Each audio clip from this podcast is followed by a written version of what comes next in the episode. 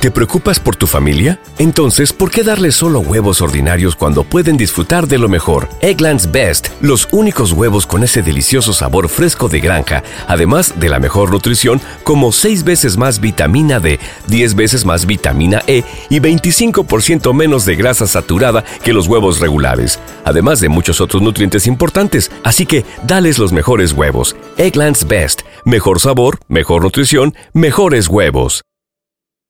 What's the easiest choice you can make? Window instead of middle seat? Picking a vendor who sends a great gift basket? Outsourcing business tasks you hate? What about selling with Shopify?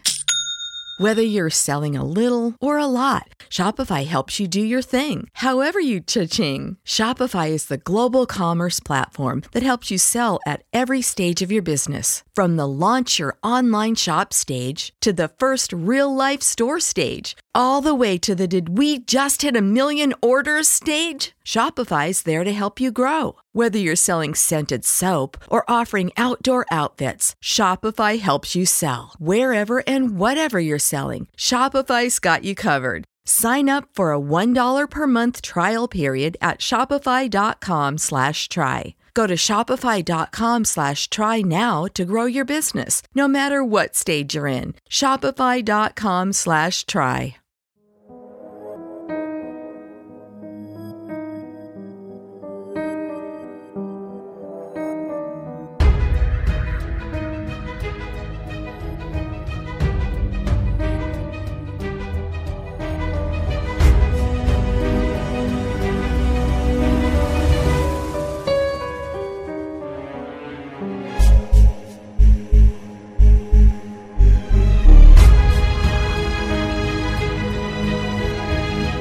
El Conde de Montecristo, de Alexandre Dumas.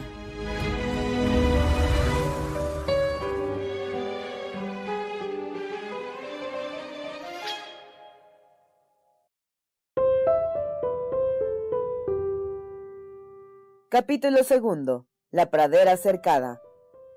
Permítanos el lector que le conduzcamos a la pradera próxima a la casa del señor Bilford, y detrás de la valla rodeada de castaños encontraremos algunas personas conocidas. Maximiliano había llegado esta vez el primero. También esta vez fue él quien se asomaba a las rendijas de las tablas, quien acechaba en lo profundo del jardín una sombra entre los árboles y al crujir de un borceguí sobre la arena. Por fin oyó el tan deseado crujido y en lugar de una sombra fueron dos las que se acercaron. La tardanza de Valentina había sido ocasionada por la señora Danglars y Eugenia, visita que se había prolongado más de la hora en que era esperada Valentina.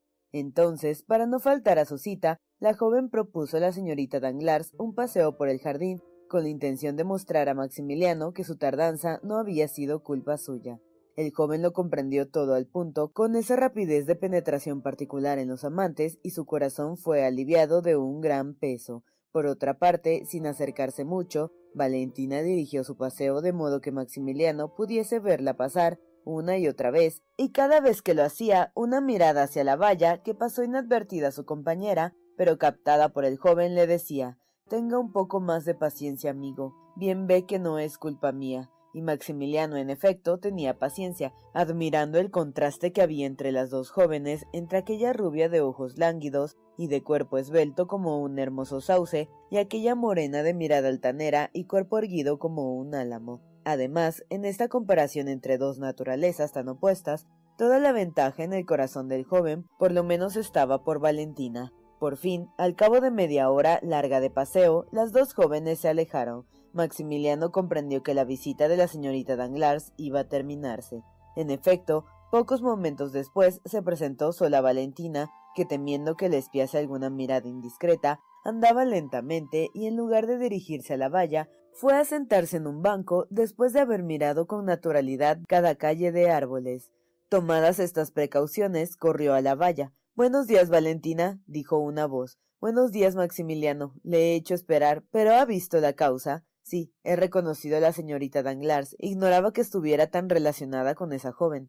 «¿Quién le ha dicho que fuésemos muy amigas, Maximiliano?» «Nadie, pero me lo ha parecido así por el modo con que le daba el brazo y con que hablaba. Parecían dos compañeras de colegio confesándose mutuamente sus secretos». «Es cierto, nos confesábamos nuestros secretos», dijo Valentina. Ella me decía su repugnancia por su casamiento con el señor de Morcerf, y yo que miraba como una desgracia el casarme con el señor Franz de Pinay. «Querida Valentina, por esto, amigo mío», continuó la joven, «ha visto esa especie de intimidad entre Eugenia y yo, porque al hablarle yo del hombre que no puedo amar, pensaba en el que amo». «Por esto, amigo mío», continuó la joven, «ha visto que es, ha visto esa especie de intimidad entre Eugenia y yo, porque al hablarle yo del hombre que no puedo amar, pensaba en el que amo». Cuán buena es en todo, posee lo que la señorita Danglars no tendrá jamás, ese encanto indefinible que es en la mujer lo que el perfume en la flor, lo que el sabor en la fruta, porque no todo en una flor es el ser bonita, ni en una fruta el ser hermosa. El amor que me profesa es el que le hace ver las cosas de ese modo, Maximiliano. No, Valentina, se lo juro, les estaba mirando a las dos hace poco, y le juro por mi honor que haciendo justicia también a la belleza de la señorita Danglars, no concebía cómo un hombre pudiera enamorarse de ella. Es que, como usted decía, Maximiliano, yo estaba allí y mi presencia le hacía ser injusto. No, pero dígame, respóndame una pregunta que proviene de ciertas ideas que yo tenía respecto a la señora Danglars. Oh, injustas desde luego, lo digo sin saberlo. Cuando nos juzga a nosotras, pobres mujeres, no debemos esperar ninguna indulgencia. Como si las mujeres fuesen muy justas las unas con las otras, porque casi siempre hay pasión en nuestros juicios, pero volvamos a su pregunta. La señorita Danglars ama a otro y por eso teme su casamiento con el señor de Morcerf. Maximiliano, ya le he dicho que yo no soy amiga de Eugenia. Oh, pero sin ser amigas, las jóvenes se confiesan sus secretos. Convengan que le ha hecho algunas preguntas sobre ello. Ah, le veo sonreír. Así es, Maximiliano, no vale la pena tener entre nosotros esta separación. Veamos, ¿qué le ha dicho? Me ha dicho que no amaba a nadie, dijo Valentina, que tenía horror al matrimonio, que su mayor alegría hubiera sido llevar una vida libre e independiente, y que casi deseaba que su padre perdiese su fortuna para hacerse artista como su amiga la señorita Luisa de Amigui. Ah, ya comprendo. Y bien, ¿qué prueba eso?, inquirió Valentina. Nada, dijo Maximiliano sonriendo. Entonces, preguntó Valentina, ¿por qué es ahora usted quien sonríe? Ah, dijo Maximiliano, tampoco a usted se le escapa cada detalle, Valentina. ¿Quiere que me aleje? Oh, no, no, pero volvamos a usted. Ah, sí, es verdad, porque apenas tenemos diez minutos para pasar juntos. Dios mío, exclamó Maximiliano consternado. Sí, Maximiliano, tiene razón, dijo con melancolía Valentina. Y es que tiene una pobre amiga. ¿Qué vida le hago llevar, pobre Maximiliano, a usted, tan digno de ser feliz? Bien me lo echo en cara, créame. Y bien, ¿qué le importa, Valentina, si yo me considero feliz así? Si este esperar eterno me parece pagado con cinco minutos de poder verle, con dos palabras de su boca, con esa convicción profunda, eterna, de que Dios no ha creado dos corazones tan en armonía como los nuestros, y que no solo los ha reunido milagrosamente, sobre todo para separarlos. Bien, gracias, espere por los dos, Maximiliano, siempre es esto una felicidad. ¿Por qué me deja hoy tan pronto, Valentina? No sé, la señora de Bilford me ha suplicado que vaya a su habitación para decirme algo, de lo cual depende mi suerte. Oh, Dios mío, que se apoderen de mis bienes, yo soy bastante rica, y después que me dejen tranquila y libre. Usted me amará aunque sea pobre, ¿no es cierto, Morrell? Yo le amaré siempre, ¿qué me importa la riqueza o la pobreza, si mi Valentina no se aparta de mí a mi lado? Pero no teme que vayan a comunicarle algo concerniente a su casamiento. No lo creo. Sin embargo, escúcheme, Valentina. No se asuste, porque mientras viva no seré jamás de otra mujer. ¿Cree tranquilizarme diciéndome eso, Maximiliano? Perdone, tiene razón. Pues bien, quería decir que el otro día encontré al señor de Morcerf, y que el señor Franz es su amigo, como usted sabe. Sí, bien, ¿qué quiere decir con ello? Pues que ha recibido una carta de Franz en la que le anuncia su próximo regreso. Valentina palideció y tuvo que apoyarse en la valla. «Ah, Dios mío», dijo, «si así fuese, pero no, porque entonces no sería la señora de Bilford la que me ha avisado. ¿Por qué? Porque no sé, pero me parece que la señora de Bilford, sin oponerse a él francamente, no le agrada ese casamiento. Oh, voy a adorar a la señora de Bilford en lo sucesivo». «Oh, espere, Maximiliano», dijo Valentina con triste sonrisa. «En fin, si ve con malos ojos esa boda, aunque no fuera más que por desbaratarlo, admitiría tal vez alguna otra proposición». No lo crea, Maximiliano, no son los maridos lo que rechaza la señora de Bilford, es el casamiento. Oh, el casamiento, si tanto detesta el casamiento, ¿por qué se ha casado?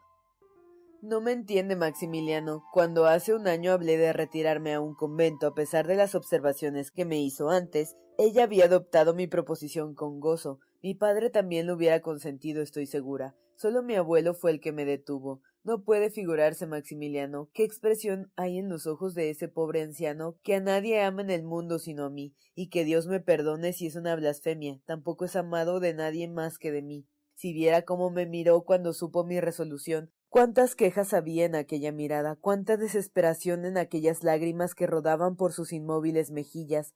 Ah, Maximiliano, entonces experimenté una especie de remordimiento. Me arrojé a sus pies gritando, «Perdón, perdón, padre mío». Harán de mí lo que quieran, pero no me separaré de usted. Levantó entonces los ojos al cielo. Maximiliano, mucho puedo sufrir, pero aquella mirada de mi abuelo me ha pagado con creces por todos mis sufrimientos. Querida Valentina, es un ángel y en verdad no sé cómo he merecido la confianza que me dispensa. Pero en fin, veamos, ¿qué interés tiene la señora de Bilford en que no se case? ¿No ha oído hace poco que le dije que yo era muy rica? Tengo por mi madre cincuenta mil libras de renta. Mi abuelo y mi abuela, el marqués y marquesa de San Merán, deben dejarme otro tanto. El señor Noirtier tiene al menos intenciones visibles de hacerme su única heredera.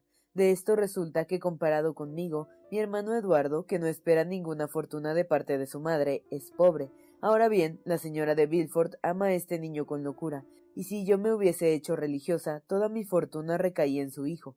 Oh, qué extraña es esa codicia en una mujer joven y hermosa. Ha de darse cuenta que no es por ella, Maximiliano, sino por su hijo, y que lo que le censura como un defecto es casi una virtud, mirado bajo el punto de vista del amor maternal. Pero veamos, dijo Morrell, y si usted dejase gran parte de su fortuna a su hermano, pero ¿cómo se hace tal proposición, y sobre todo a una mujer que tiene sin cesar en los labios la palabra desinterés? Valentina, mi amor ha permanecido sagrado siempre, y como todo lo sagrado, lo he cubierto con el velo de mi respeto, lo he encerrado en mi corazón. Nadie en el mundo lo sospecha, ni siquiera mi hermana. Me permite confiar a un amigo este amor que no he confiado a nadie en el mundo. Valentina se estremeció. ¿A un amigo? Dijo. Oh, Dios mío, Maximiliano, me estremezco solo al oírle hablar así. ¿A un amigo? ¿Y quién es ese amigo? ¿No ha experimentado alguna vez por alguna persona una de esas simpatías irresistibles que hacen que aunque la vea por primera vez, crea conocerla después de mucho tiempo y se pregunte usted misma dónde y cuándo la ha visto, tanto que no pudiendo acordarse del lugar ni del tiempo, llegue a creer que fue en un mundo anterior al nuestro y que esta simpatía no es más que un recuerdo que se despierta? ¡Oh, sí, sí, oh, sí! Pues bien, eso es lo que yo experimenté la primera vez que vi ese hombre extraordinario. Un hombre extraordinario, sí, le conoce desde hace mucho tiempo, hará apenas ocho días, y llama amigo suyo a una relación de solo ocho días. Oh, Maximiliano, le creía más avaro de ese hermoso nombre de amigo. Tiene razón, Valentina, pero diga lo que quiera, nada me hará cambiar de parecer este sentimiento instintivo. Yo creo que este hombre ha de intervenir en todo lo bueno que envuelva mi porvenir, que parece leer su mirada profunda y su poderosa mano dirigir. Es adivino, por ventura, dijo sonriendo Valentina. A fe mía, dijo Maximiliano, casi estoy tentado por creer que adivina sobre el bien. Oh, dijo Valentina sonriendo tristemente, muéstreme a ese hombre, Maximiliano, sepa que yo de él sí seré bastante amada para cuanto he sufrido. Pobre amiga, usted sabe quién es. Yo, sí. ¿Cómo se llama? Es el mismo que ha salvado la vida a su madrastra y a su hijo. El conde de Montecristo, el mismo. ¡Oh! Exclamó Valentina. Nunca será mi amigo, lo es demasiado de mi madrastra. El conde amigo de su madrastra, Valentina, mi instinto no puede fallar hasta este punto. Estoy seguro de que se engaña. Oh, si supiese, Maximiliano, pero no es Eduardo quien reina en la casa, es el conde, estimado por la señora Bilford, que le considera como el compendio de los conocimientos humanos, admirado por mi padre, que según dice, no ha oído nunca formular con más elocuencia ideas más elevadas, idolatrado de Eduardo, que a pesar de su miedo a los grandes ojos negros del conde, corre a su encuentro apenas le ve venir, le abre la mano donde siempre halla un admirable juguete. El señor de Montecristo no está aquí en casa de mi padre. El señor de Montecristo no está aquí en casa de la señora de Bilford. El señor de Montecristo está en su casa.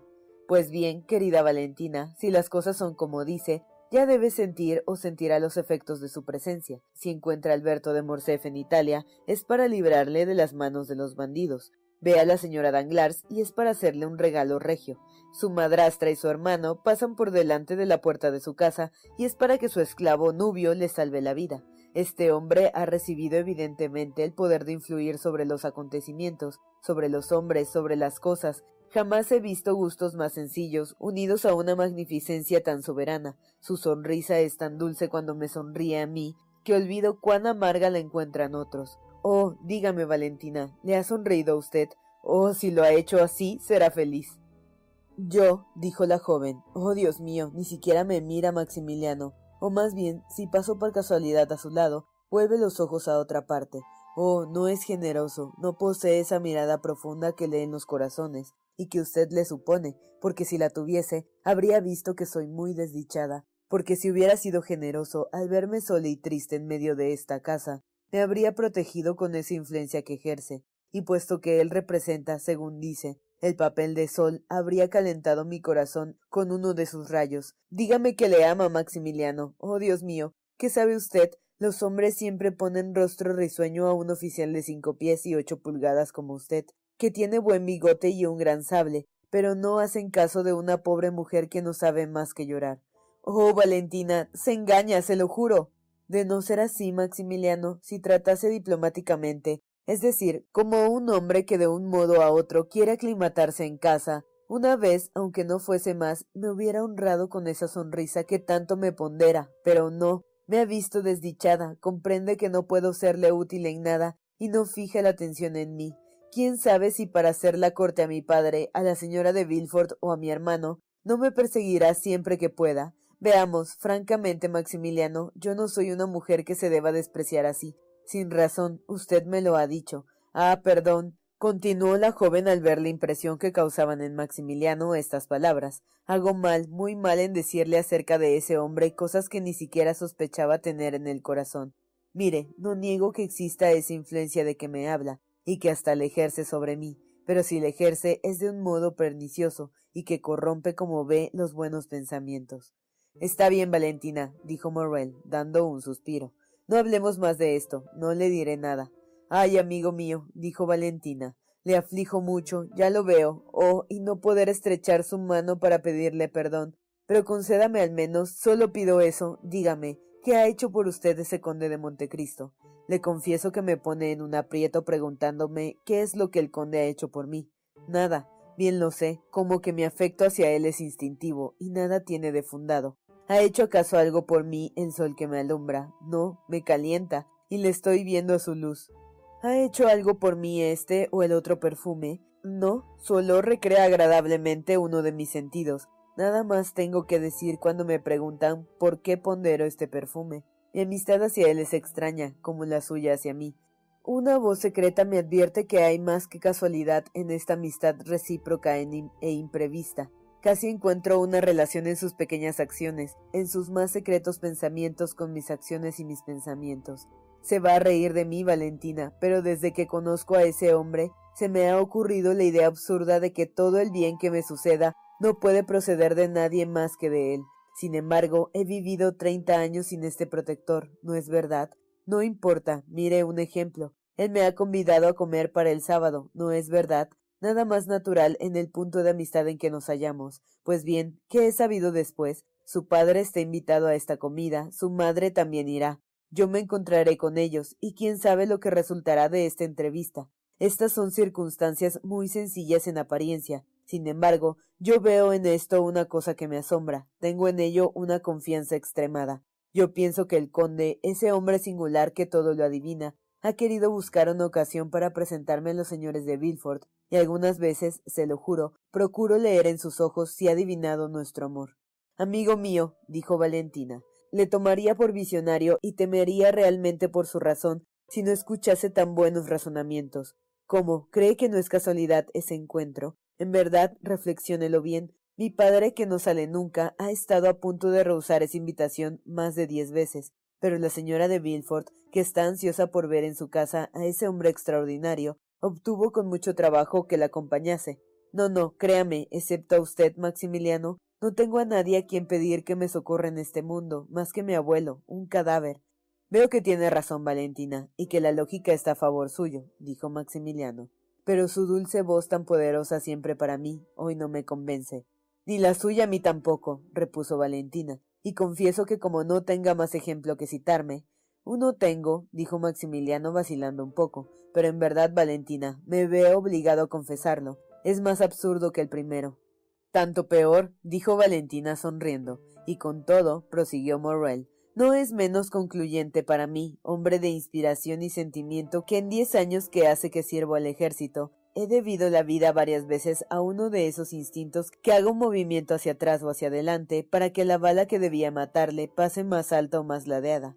Querido Maximiliano, ¿por qué no atribuir a mis oraciones ese alejamiento de las balas cuando está fuera? No es por mí por quien ruego a Dios y a mi madre, sino por usted. Sí, desde que le conozco, dijo Morrell sonriendo. Pero ¿para quién rezaba antes de que le conociese, Valentina?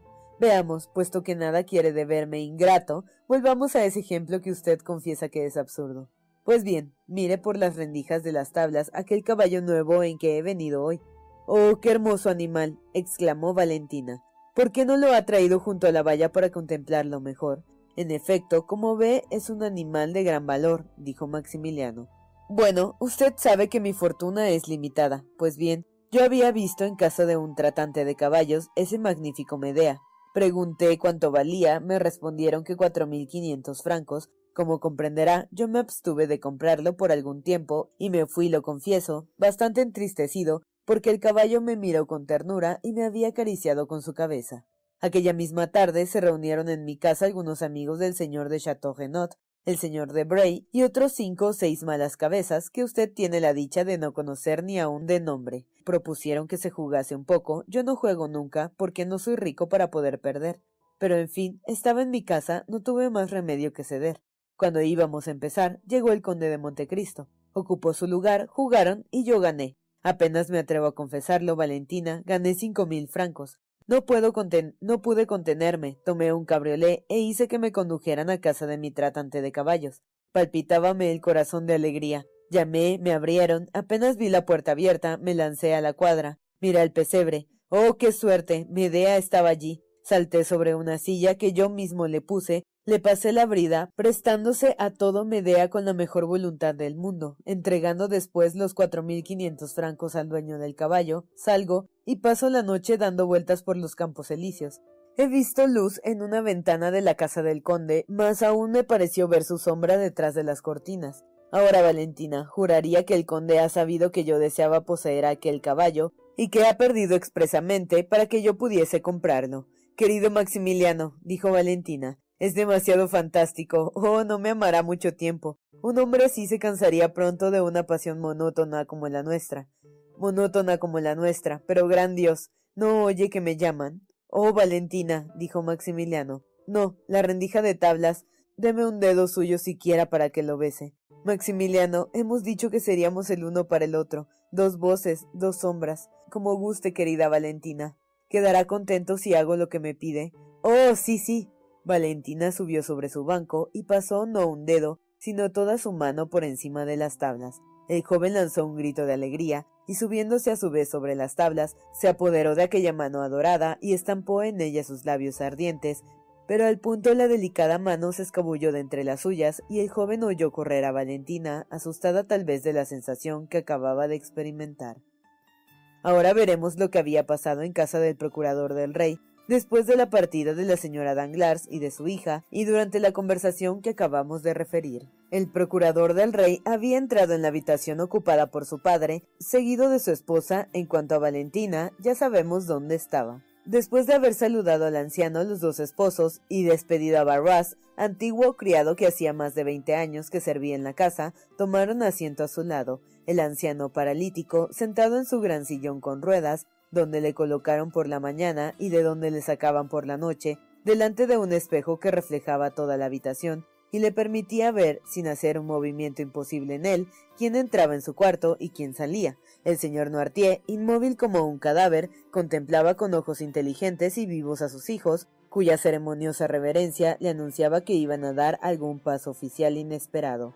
La vista y el oído eran los dos únicos sentidos que animaban aún, como dos llamas, aquella masa humana que casi pertenecía a la tumba. Mas de estos dos sentidos, uno solo podía revelar la vida interior que animaba a la estatua, y la vista que revelaba esta vida interior se asemejaba a una de esas luces lejanas que durante la noche muestran al viajero perdido en un desierto que hay algún ser viviente que vele en aquel silencio y en aquella oscuridad. Así pues, en aquellos ojos negros del anciano Noirtier, cuyas cejas negras contrastaban con la blancura de su larga cabellera, se había concentrado toda la actividad, toda la vida, toda la fuerza, toda la inteligencia que antes poseía aquel cuerpo, pero aquellos ojos suplían a todo. Él mandaba con los ojos, daba gracias con los ojos también, era un cadáver con los ojos animados, y nada era más espantoso a veces que aquel rostro de mármol, cuyos ojos expresaban unas veces la cólera, otras la alegría. Tres personas únicamente sabían comprender el lenguaje del pobre paralítico: Bilford, Valentina y el antiguo criado de que hemos hablado. Sin embargo, como Bilford no le veía sino muy raras veces, y por decirlo así, cuando no tenía otro remedio, como cuando le veía, no procuraba complacerle comprendiéndole, toda la felicidad del anciano reposaba en su nieta, y Valentina había logrado, a fuerza de cariño y constancia, comprender por la mirada todos los pensamientos del anciano. A este lenguaje mudo, que otro cualquiera no habría podido entender, respondía con toda su voz, toda su fisonomía, toda su alma, de suerte que se entablaban diálogos animados entre aquella joven y aquel cadáver, que era sin embargo un hombre de inmenso talento, de una penetración inaudita y de una voluntad tan poderosa como puede serlo el alma encerrada en una materia por la cual ha perdido el poder de hacerse obedecer. Valentina había resuelto el extraño problema de comprender el pensamiento del anciano y hacerle que entendiera el suyo, y gracias a este estudio ni siquiera una palabra dejaban de comprender tanto el uno como el otro. Por lo que al criado se refiere, después de veinticinco años, según hemos dicho, servía a su amo, por lo cual conocía también todas sus costumbres, que rara vez tenía que pedirle algo Noirtier. De consiguiente, no necesitaba a Villefort de los socorros ni de uno ni de otro para entablar con su padre la extraña conversación que venía a provocar. También él conocía el vocabulario del anciano, y si no se servía de él con más frecuencia, era por pereza o por indiferencia. Decidió pues que Valentina bajara al jardín, alejó a Barrois y después de haber tomado asiento a la derecha de su padre, mientras que la señora de Villefort se sentaba a la izquierda, dijo: «Señor, no se admire de que Valentina no haya subido con nosotros y que yo haya mandado alejar a Barrois, porque la conversación que vamos a tener juntos es de esas que no pueden tenerse delante de una joven o de un criado. La señora de Villefort y yo tenemos que comunicarle algo importante». El rostro de Noirtier permaneció impasible durante este preámbulo. En vano procuró Villefort penetrar los pensamientos profundos del anciano en aquel momento. «Y estamos seguros», continuó el procurador del rey, con aquel tono que parecía no sufrir ninguna contradicción, «de que le agradará». El anciano seguía impasible, si bien no perdía una sola palabra. «Caballero», repuso Villefort, «casamos a Valentina». Una figura de cera no permanecería más fría que el rostro del anciano al oír esa noticia. «La boda se efectuará dentro de tres semanas», repuso Villefort. Los ojos del anciano siguieron tan inanimados como antes. La señora de Villefort tomó a su vez la palabra y se apresuró a decir: «Creímos que esta noticia sería de algún interés para usted, señor. Por otra parte, Valentina ha parecido merecer siempre su afecto. Solamente nos resta decirle el nombre del joven que le ha sido destinado. Es uno de los mejores partidos a que se puede aspirar, una buena fortuna y perfectas garantías de felicidad en la conducta y los gustos del que le destinamos, y cuyo nombre no puede serle desconocido. Se trata del señor Franz de Quesnel, barón de Pinay». Durante estas palabras de su mujer, Villefort fijaba sobre el anciano una mirada más atenta que nunca. Cuando la señora de Villefort pronunció el nombre de Franz, los ojos de Noirtier se estremecieron, y dilatándose los párpados como hubiera podido hacerlo los labios para dejar salir una palabra, dejaron salir una chispa. El procurador del rey, que conocía las antiguas enemistades políticas que habían existido entre su padre y el padre de Franz, comprendió este fuego y esta agitación, pero sin embargo disimuló y volviendo a tomar la palabra donde la había dejado su mujer. «Señor», dijo, «es muy importante que próxima como se encuentra Valentina a cumplir los diecinueve años, se piense en establecerla. No obstante, no nos hemos olvidado en nuestras deliberaciones y nos hemos asegurado de antemano de que el marido de Valentina aceptaría vivir, si no a nuestro lado, porque tal vez incomodaríamos a, a unos jóvenes esposos, al menos con usted, a quien tanto cariño profesa Valentina, cariño al que parece corresponder, es decir, que usted vivirá a su lado, de suerte que no perderá ninguna de sus costumbres, con la diferencia de que tendrá dos hijos en vez de uno para que le cuiden. Los ojos de Noirtier se inyectaron en sangre. Algo espantoso debía pasar en el alma de aquel anciano, seguramente el grito de dolor y cólera subía a su garganta y no pudiendo estallar, le ahogaba porque su rostro enrojecía y sus labios amorataron. Bilford abrió tranquilamente una ventana diciendo, «Mucho calor hace aquí y este calor puede hacer daño al señor de Noirtier». Después volvió, pero ya no se sentó. Este, cansa- este casamiento, añadió la señora de Bilford, es del agrado del señor de Pinay y de su familia, que se compone solamente de un tío y una tía. Su madre murió en el momento de darle a luz y su padre fue asesinado en mil ochocientos quince, es decir, cuando el niño contaba con dos años de edad. Por consiguiente, esta boda depende de su voluntad. «Asesinato misterioso», dijo Bilford, «y cuyos autores han permanecido desconocidos, aunque las sospechas han parecido recaer sobre muchas personas». Noirtier hizo tal esfuerzo que sus labios se contrajeron como para esbozar una sonrisa. «Ahora pues», continuó Bilford, «los verdaderos culpables, los que saben que han cometido el crimen, aquellos sobre los cuales debe recaer durante su vida la justicia de los hombres y la justicia de Dios después de su muerte, serían felices en hallarse en nuestro lugar y tener una hija que ofrecer al señor Franz de Pinay para pagar hasta la apariencia de la sospecha». Noirtier se había calmado con una rapidez que no era de esperar de aquella organización tan febril. «Sí, comprendo», respondió con la mirada Bilford, y aquella mirada expresaba el desdén profundo y la cólera inteligente. Bilford, por su parte, respondió a esta mirada encogiéndose ligeramente de hombros. Luego hizo señas a la señora de Bilford de que se levantase. «Ahora, caballero», dijo la señora de Bilford, «reciba todos mis respetos. ¿Quiere que venga a presentarle los suyos, Eduardo?» Se había convencido de que el anciano expresase su aprobación cerrando los ojos, su negativa cerrándolos precipitadamente y repetidas veces, y cuando miraba al cielo era que tenía algún deseo que expresar. Cuando quería llamar a Valentina, cerraba solamente el ojo derecho. Si quería llamar a Barras, el ojo izquierdo. A la proposición de la señora de Bilford, guiñó los ojos repetidas veces. La señora de Bilford se mordió los labios. «¿Quiere que le envíe a Valentina?», dijo. «Sí», expresó el anciano al cerrar los ojos. Los señores de Bilford saludaron y salieron dando enseguida la orden de que llamasen a Valentina. Transcurridos unos breves instantes, éste entró en la habitación del señor Noirtier con las mejillas aún coloradas por la emoción. No necesitó más que una mirada para comprender cuánto sufría su abuelo, cuántas cosas tenía que decirle. «¡Oh, buen papá!», exclamó. «¿Qué te ha pasado? ¿Te han hecho enfadar? ¿Estás enojado, verdad?». «Sí», dijo cerrando los ojos. «¿Contra quién? ¿Contra mi padre? No. ¿Contra la señora de Bilford? ¿Contra mí? ¿Contra mí?», exclamó Valentina asombrada. El anciano hizo señas de que sí. «¿Y qué te he hecho yo, querido y buen papá?», exclamó Valentina. El anciano renovó las señas. Ninguna respuesta. Entonces continuó la joven. «Yo no te he visto hoy aún. ¿Te han contado algo de mí?». «Sí», dijo la mirada del anciano con viveza. «Veamos, Dios mío, lo juro, abuelito. Ah, los señores de Bilford acaban de salir, ¿no es verdad?». «Sí». «¿Y son ellos los que han dicho esas cosas que tanto te han enojado? ¿Qué es? ¿Quieres que se lo vaya a preguntar?». «No, no», dijo la mirada. «Oh, me asustas, ¿qué han podido decirte, Dios mío?». Y comenzó a reflexionar. «Ah, ya caigo», dijo bajando la voz y acercándose al anciano. «¿Han hablado tal vez de mi casamiento?». «Sí», replicó la mirada enojada. «Comprendo, me reprochas mi silencio. Oh, mira, es porque me habían recomendado que no te dijese nada. Tampoco a mí me habían hablado de ello, y en cierto modo yo he sorprendido este secreto por indiscreción. He aquí por qué he sido tan reservada contigo. Perdóname, mi buen papá Noirtier». No obstante, la mirada parecía decir, «No es tan solo el casamiento lo que me aflige». «Pues, ¿qué es?», preguntó la joven. «¿Tú crees tal vez que yo te abandonaría, buen papá, y que mi casamiento me haría olvidadiza?». «No», dijo el anciano. «¿Te han dicho entonces que el señor de Pinay consentía en que permaneciésemos juntos?». «Sí». «¿Por qué estás enojado entonces?». Los ojos del anciano tomaron una expresión de dulzura infinita. «Sí, comprendo», dijo Valentina, «porque me amas». El anciano hizo señas de que sí. «¿Y temes que sea desgraciada?». «Sí». «¿Tú no quieres al señor Franz?». Los ojos repitieron tres o cuatro veces.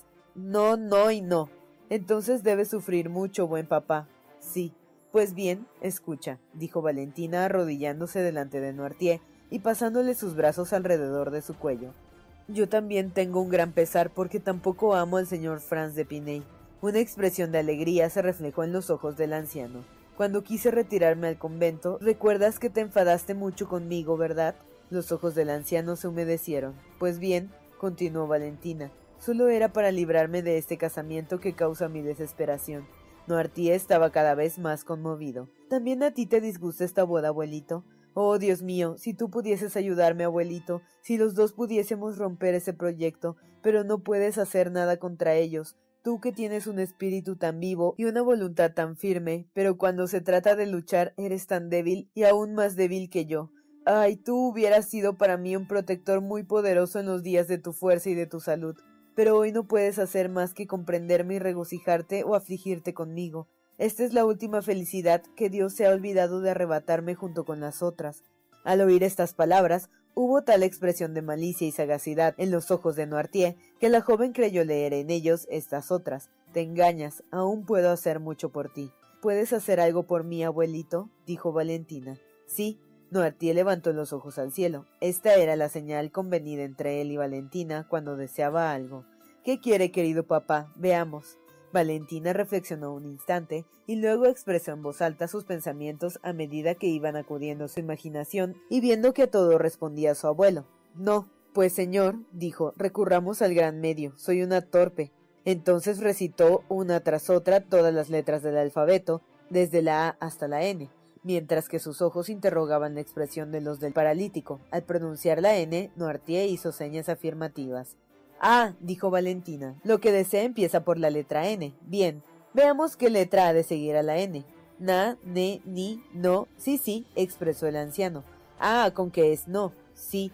La joven fue a buscar un gran diccionario que colocó sobre el atril delante de Noirtier. Lo abrió y cuando hubo visto fijar en las hojas la mirada del anciano, su dedo recorrió rápidamente las columnas de arriba abajo.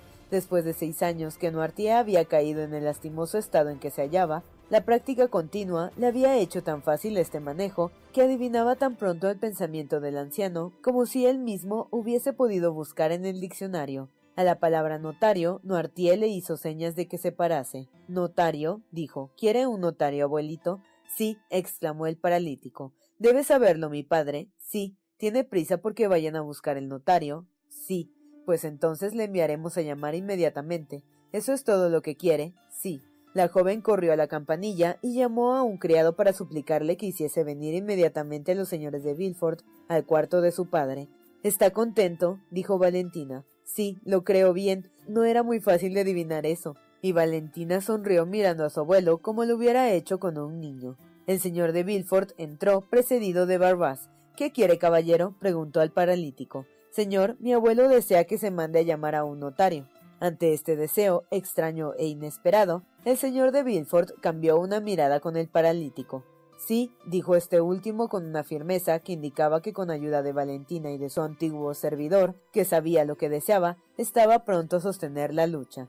«Pide un notario», repitió Bilford. «¿Para qué?». Noirtier no respondió. «¿Y para qué necesita un notario?», preguntó de nuevo Bilford. La mirada del paralítico permaneció inmóvil y por consiguiente muda, lo cual quería decir: «Persisto en mi voluntad». «Para jugarnos una mala pasada», dijo Bilford. «No podía saber».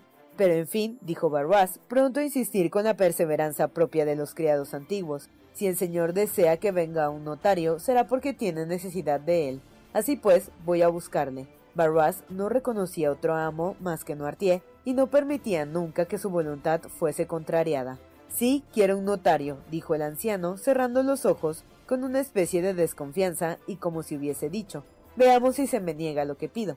«Vendrá un notario, puesto que se empeña, pero yo me disculparé con él y también tendré que disculparle a usted, porque la escena va a ser muy ridícula».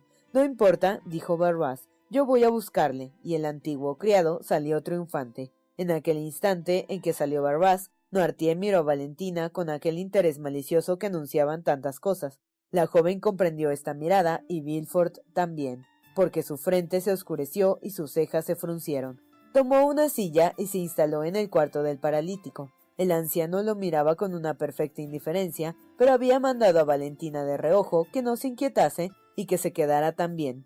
Tres cuartos de hora después entró el criado con el notario. «Caballero», dijo Bilford después de los primeros saludos, le ha llamado el señor Noirtier de Bilford, a quien tiene presente. Una parálisis completa le ha quitado el uso de todos los miembros y de la voz, y nosotros solos, con gran trabajo, logramos entender algunas palabras de lo que dice. Noirtier dirigió a su nieta una mirada tan grave e imperativa que la joven respondió al momento: «Caballero, yo comprendo todo cuanto dice mi abuelo». «Es cierto», añadió Barras, «todo, absolutamente todo, como le decía cuando veníamos». «Permítame, caballero, y usted también, señorita», dijo el notario dirigiéndose a Bilford y a Valentina. «Este es uno de los casos en que el oficial público no puede proceder sin contraer una responsabilidad peligrosa. Lo primero que hace falta es que el notario quede convencido de que ha interpretado fielmente la voluntad del que dicta.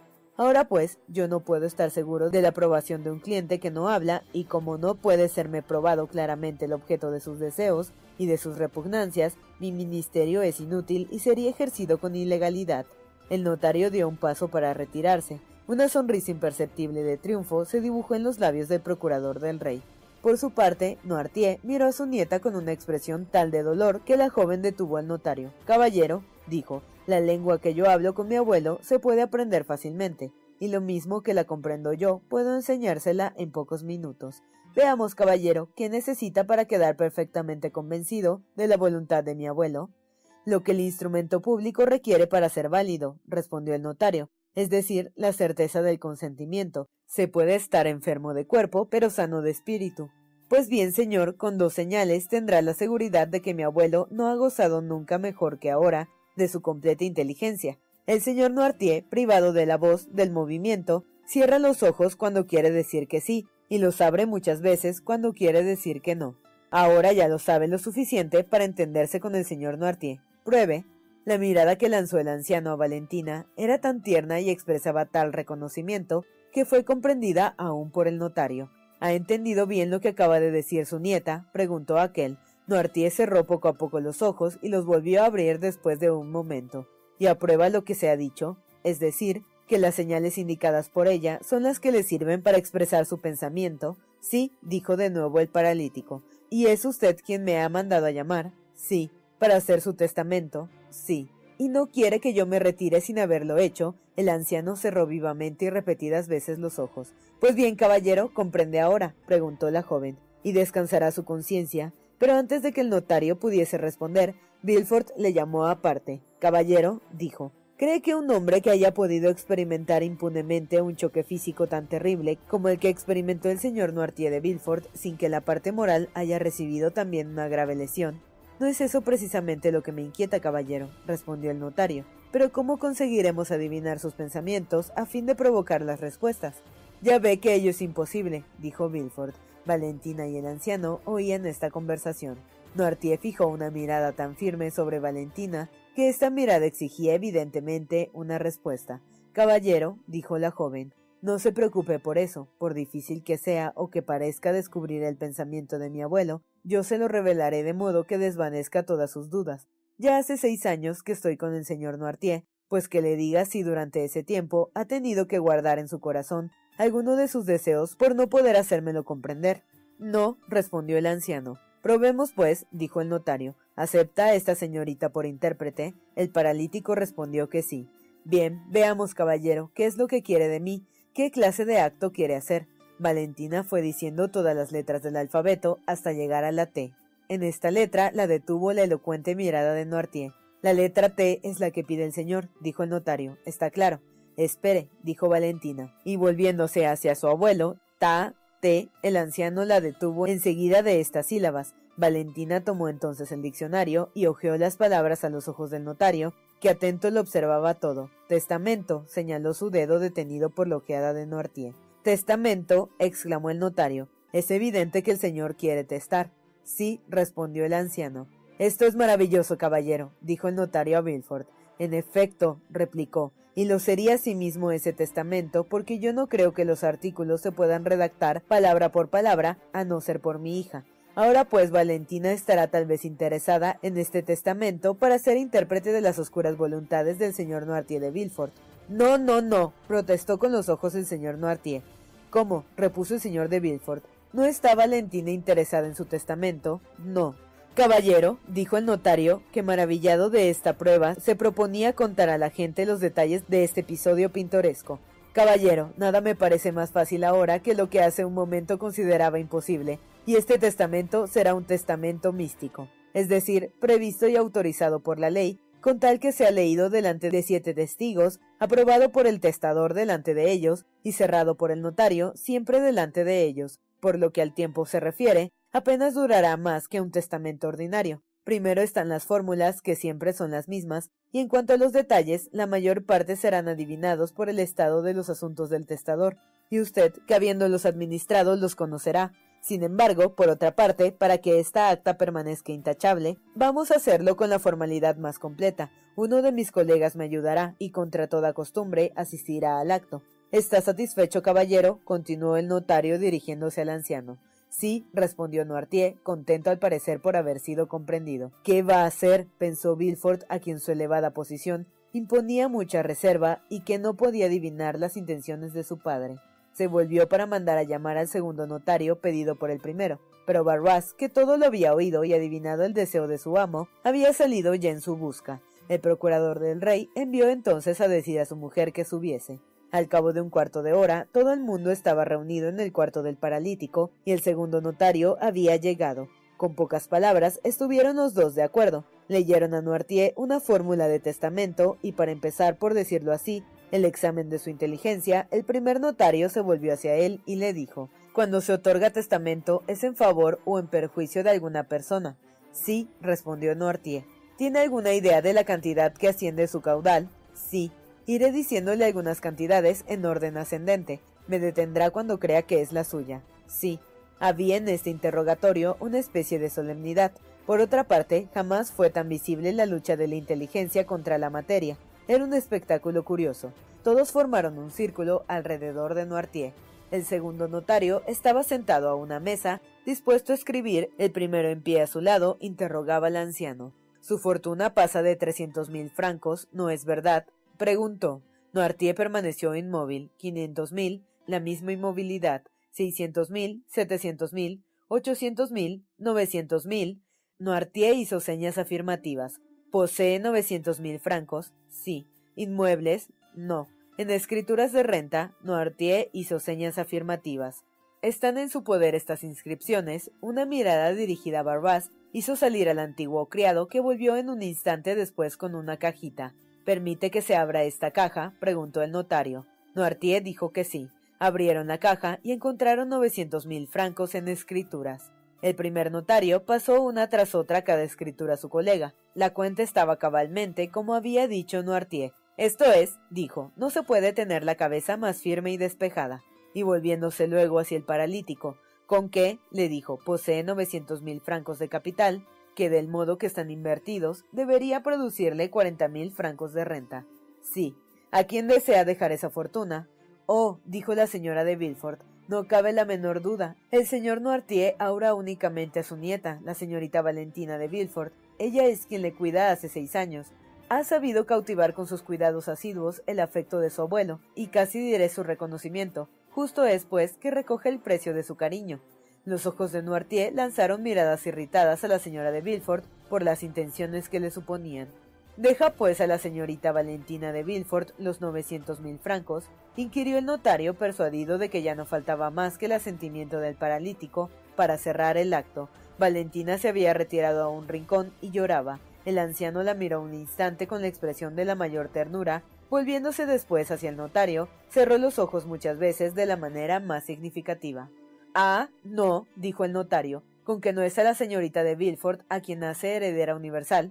Noirtier hizo seña negativa. —¿No se engaña? —exclamó el notario asombrado—. ¿Dice que no? —No —repitió Noirtier—, no. Valentina levantó la cabeza. Estaba asombrada, no por haber sido desheredada, sino por haber provocado el sentimiento que dicta ordinariamente semejantes actos. Pero Noirtier la miró con una expresión tal de ternura que la joven exclamó: —Oh, mi buen padre, bien lo veo, solo me quita su fortuna, pero reserva para mí su corazón. —Oh, sí, seguramente —dijeron los ojos del paralítico, cerrándose con una expresión ante la cual Valentina no podía engañarse.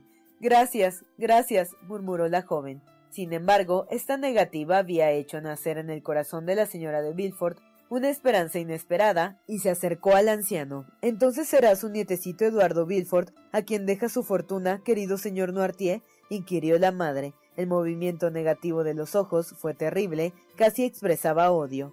«No», exclamó el notario, «es a su señor hijo, que está presente». «No», repuso el anciano. Los dos notarios se miraron asombrados. Villefort y su mujer se sonrojaron, el uno de vergüenza y la otra de despecho. «¿Pero qué le hemos hecho, padre?», dijo Valentina. «¿No nos ama ya?». La mirada del anciano pasó rápidamente sobre su hijo y su nuera, y se fijó en Valentina con una expresión de ternura. «Entonces, si me amas, veamos, padre mío, procura unir este amor a lo que haces en este momento. Tú me conoces, sabes que nunca he pensado en la fortuna. Además, aseguran que soy rica por parte de mi madre, demasiado rica tal vez. Explícate, pues». Noirtier fijó su mirada ardiente sobre la mano de Valentina. «Mi mano», dijo ella. «Sí», dijo. «Su mano», repitieron los concurrentes asombrados. «Ah, señores, bien ve que todo es inútil y mi pobre padre está loco», dijo Villefort. «Oh», exclamó de repente Valentina, «ya comprendo, mi casamiento, ¿no es verdad, buen padre mío?». «Sí, sí», repitió tres veces el anciano. «No le agrada mi casamiento, ¿es verdad?». «Sí». «Pero esto es absurdo», dijo Villefort. «Discúlpeme, caballero», dijo el notario. «Todo esto que está ocurriendo es muy natural y todos quedaremos perfectamente convencidos de la verdad». «¿No quieres que me case con el señor Franz de Pinay?». «No, no quiero», expresaron los ojos del anciano. «Y desheredaría a su nieta», exclamó el notario, «por efectuar una boda contra su gusto». «Sí», respondió Noirtier, «de suerte que a no ser por este casamiento sería su heredera». «Sí». Hubo entonces un silencio profundo alrededor del anciano. Los dos notarios se consultaban. Valentina, con las manos juntas, miraba a su abuelo con singular dulzura. Villefort se mordía los labios. Su mujer no podía reprimir un sentimiento de alegría que, a pesar suyo, se retrataba en su semblante. «Pero», dijo el señor de Villefort, rompiendo el silencio, «creo que yo solo soy dueño de la mano de mi hija, y quiero que se case con el señor Franz de Pinay, y se casará». Valentina cayó llorando sobre un sillón. «Caballero», dijo el notario dirigiéndose al anciano, «¿qué piensa hacer de su caudal en caso de que la señorita Valentina contraiga matrimonio con el señor Franz?». El anciano permaneció inmóvil. «No obstante, ¿dispondrá de él?». «Sí», respondió Noirtier. «¿En favor de alguno de su familia?». «No». «¿En favor de los necesitados?». «Sí». «Pero bien sabe», dijo el notario, «que la ley se opone a que despoje enteramente a sus hijos». «Sí». «No dispondrá de la parte que le autoriza la ley». Noirtier permaneció inmóvil. «Continúa con la idea de querer disponer de todo». «Sí». «Pero después de su muerte impugnarán su testamento». «No». «Mi padre me conoce, caballero», dijo el señor de Villefort. «Sabe que su voluntad será sagrada para mí. Por otra parte, se da cuenta de que en mi posición no puedo pleitear con los pobres». Los ojos de Noirtier expresaron triunfo. «¿Qué dice, caballero?», preguntó el notario a Villefort. «Nada, caballero, mi padre ha tomado esta resolución, y yo sé que no cambia nunca. Por consiguiente, debo resignarme. Estos novecientos mil francos saldrán de la familia para enriquecer los hospitales, pero jamás cederé ante un capricho de anciano y obraré según mi voluntad». Aquel mismo día quedó cerrado el testamento, se buscaron testigos, fue aprobado por el anciano, firmado después en su presencia y archivado más tarde en casa del señor de Champs, notario de la familia. ¿Te preocupas por tu familia? Entonces, ¿por qué darles solo huevos ordinarios cuando pueden disfrutar de lo mejor? Eggland's Best, los únicos huevos con ese delicioso sabor fresco de granja, además de la mejor nutrición, como seis veces más vitamina D, diez veces más vitamina E y veinticinco por ciento menos de grasa saturada que los huevos regulares, además de muchos otros nutrientes importantes. Así que, dales los mejores huevos. Eggland's Best, mejor sabor, mejor nutrición, mejores huevos. ¿Te preocupas por tu familia? Entonces, ¿por qué darles solo huevos ordinarios cuando pueden disfrutar de lo mejor? Eggland's Best, los únicos huevos con ese delicioso sabor fresco de granja, además de la mejor nutrición, como seis veces más vitamina D, diez veces más vitamina E y veinticinco por ciento menos de grasa saturada que los huevos regulares, además de muchos otros nutrientes importantes. Así que, dales los mejores huevos. Eggland's Best, mejor sabor, mejor nutrición, mejores huevos.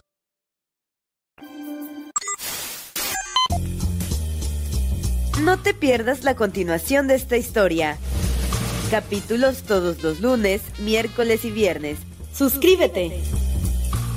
El Cuentero, con historias para tus oídos.